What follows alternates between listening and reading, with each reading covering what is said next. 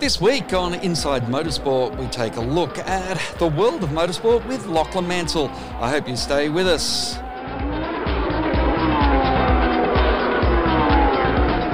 Well, Lachlan Mansell joins us on Inside Motorsport once again. And Lockie, for uh, a motor racing fan, it's been a very interesting time through the COVID 19 shutdown. And before we talk about uh, the first big motor race that has been held at Sydney Motorsport Park last weekend, how did you survive the lockdown period as a small businessman who's involved in the motorsport industry? Well, Frank, I survived by getting involved very heavily in the online sim racing scene, which exploded in popularity during the COVID-19 pandemic. I mean, there were a number of real life categories that went and set up their own virtual equivalent versions, Supercars, X Series, and the ARG Esports Cup being the two most prominent ones here in Australia. But I think that uh, really thrust spotlight onto the online sim racing world. And even though you know th- those categories with real life drivers competing virtually grabbed most of the media attention, once you dug a little bit deeper, as I did, you came to realise just how big the sim racing even before COVID nineteen, and um, in the face of COVID nineteen, it's expanded even more. So I've ended up doing a lot of commentary sim racing events. So I even fired up my own sim racing news website, simracingoz.com, to report and cover some of the major sim racing events focusing on the, the Australian competitions. And from what I've seen, I've actually been really impressed with the professionalism and the dedication of some of the top level sim racing competitors. Mm it has got a, a, little bit of a crossover between real life races and sim races, as it's been well documented over the COVID 19 shutdown. Do you feel that the growth in sim racing through this period will sustain and, and continue on? I think it will. I think that a lot of people now have realised the potential of sim racing. There's a lot of people who have invested quite a lot of money into sim racing equipment. But not only that, but I think more and more people are starting to recognise the value of sim racing as a pathway to real life motorsport. And we saw that two supercars teams, Erebus Motorsport and Stone Racing, both ran competitions to give sim racing competitors the opportunity to make the transition to real life motorsport. And in the case of Matt Stone Racing, the winner of that competition actually won a test drive in one of the Matt Stone Racing supercars. So I think it runs a couple of ways. So on one hand, you've got the fact that the sim technology is constantly improving and becoming more realistic. So the similarities from jumping out of the sim into a real life race car are becoming greater. But on the other side of the equation, racing cars are becoming more like driving on a, a simulator as well because you're getting things like paddle shifts and various driver aids and assists. So more and more sim racing is going to be seen as a genuine pathway for people wanting to make a professional career in real life motorsport. Well, moving from sim racing to racing last weekend at Sydney Motorsport Park, the AASA, the Australian Autosport Alliance, held their first post COVID 19 meeting. How did that go? It was just fantastic, Craig, to be back at a real life racetrack. As good as the sim racing stuff has been, and as uh, thoroughly entertaining as a lot of those online racing events have uh, have been, nothing beats being at a real racetrack and hearing the sound of real race car engines that, um, and being trackside for it. So the event, just to clarify, it was actually run and promoted by MRA, Motor Racing Australia, which is Terry Denovan is the promoter, but AASA, the Australian Autosport Alliance, was the sanctioning body for that event. So it was a single day race meeting held at Motorsport Park, and because there are still some quite rigorous social distancing restrictions in place, Terry and the organisers had to be quite creative format for the race meeting. So we had a situation to minimise the num- number of people on site at Sydney Motorsport Park at any one time, where one category would arrive,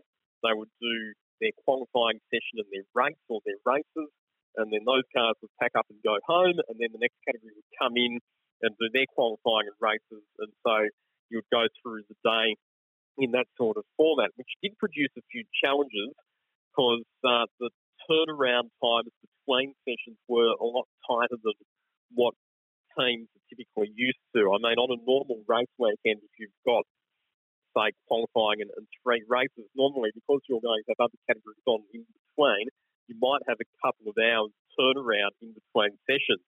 Uh, on the weekend, uh, the turnaround time for most categories was only 10 or 15 minutes in between each session. So they put the emphasis on competitors needing to make sure that their cars turned up to the track in a reliable state and didn't need anything other than very, very basic maintenance in between sessions because there wasn't a whole lot of time to be able to do mechanical work on the cars in between sessions and races. And, and not only that, there was a strict restriction on the number of pit crew that were allowed as well. Each team was only allowed the driver plus one additional pit crew member. So produced some challenges, but uh, the entry numbers were fantastic. I think the smallest field that we had was 28 cars for the Excels, and uh, two of the categories, the Pulsars and the Improved Production Championship, both had fields of over 40 cars. So an absolutely massive turnout, which just demonstrated everybody's eagerness to be back on track.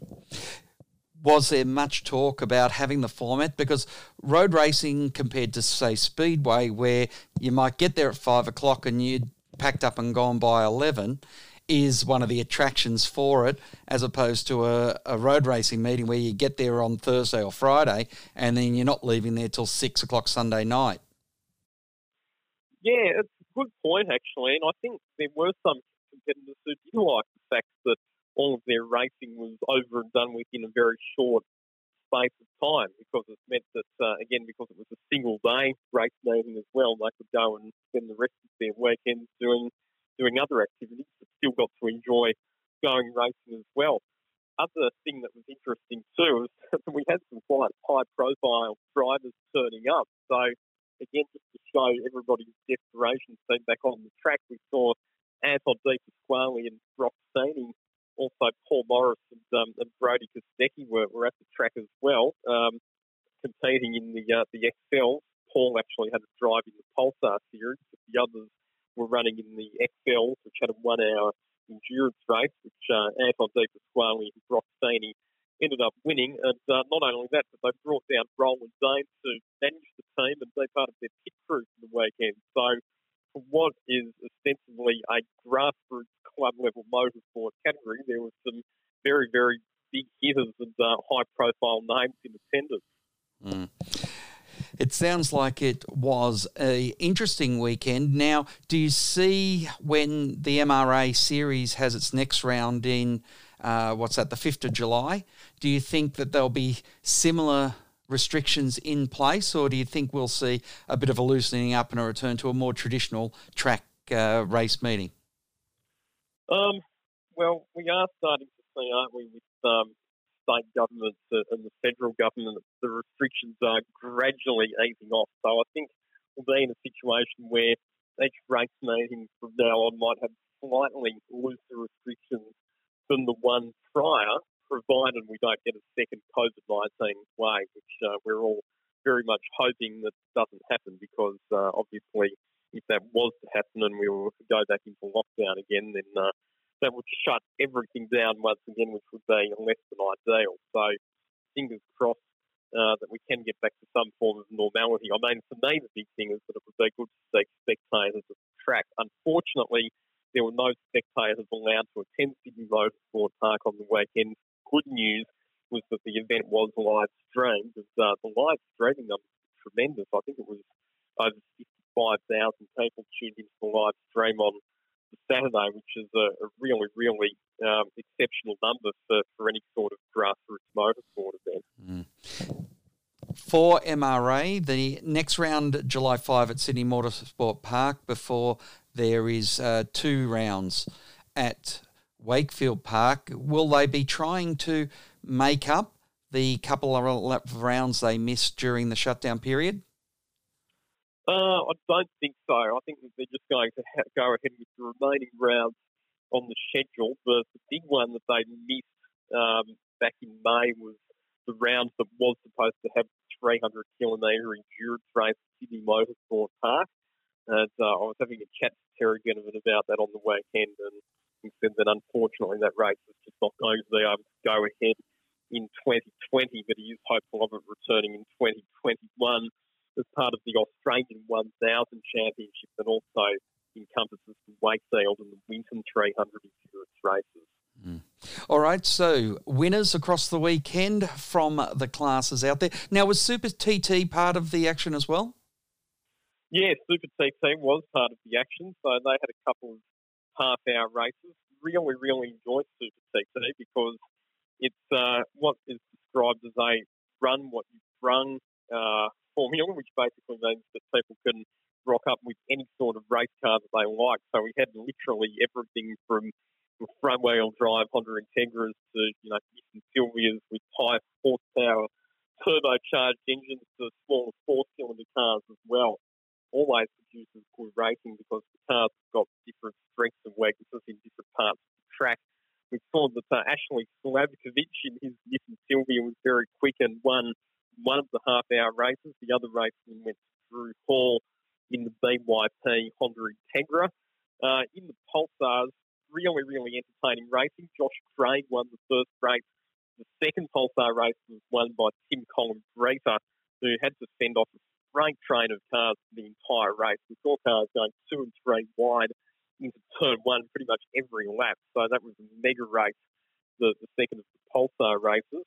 And uh, in the improved production category, really, really good performance from young Kurt McCready in the under two litre Nissan Silvia because he actually managed to win outright two out of the three races, beating home a lot of the over two litre improved production cars. So really, really good performance from him.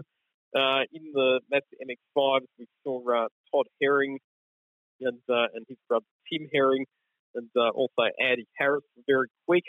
Uh, and like I mentioned as well in the Hyundai Excel endurance race, not really any surprise seeing Anton De Pasquale and Ross team teaming up to take victory in that one. Mm. Well, Lachlan, always a pleasure to catch up with you and look forward to seeing how uh, the different series you're involved with manage to uh, return to racing across the rest of this year. And I look forward to catching up with you further throughout 2022 to uh, how the MRA and, of course, Winton, Wakefield Park, and all those series are clicking along. Thanks, Craig. Can't wait to the trackside and catch up with everyone. It's, uh, it's been uh, a little while between drinks, so uh, yeah, looking forward to being back at the racetrack, that's for sure. That's all we have time for this week on Inside Motorsport. Until next time round, keep smiling and bye for now. Inside Motorsport is produced by Thunder Media for the Community Radio Network.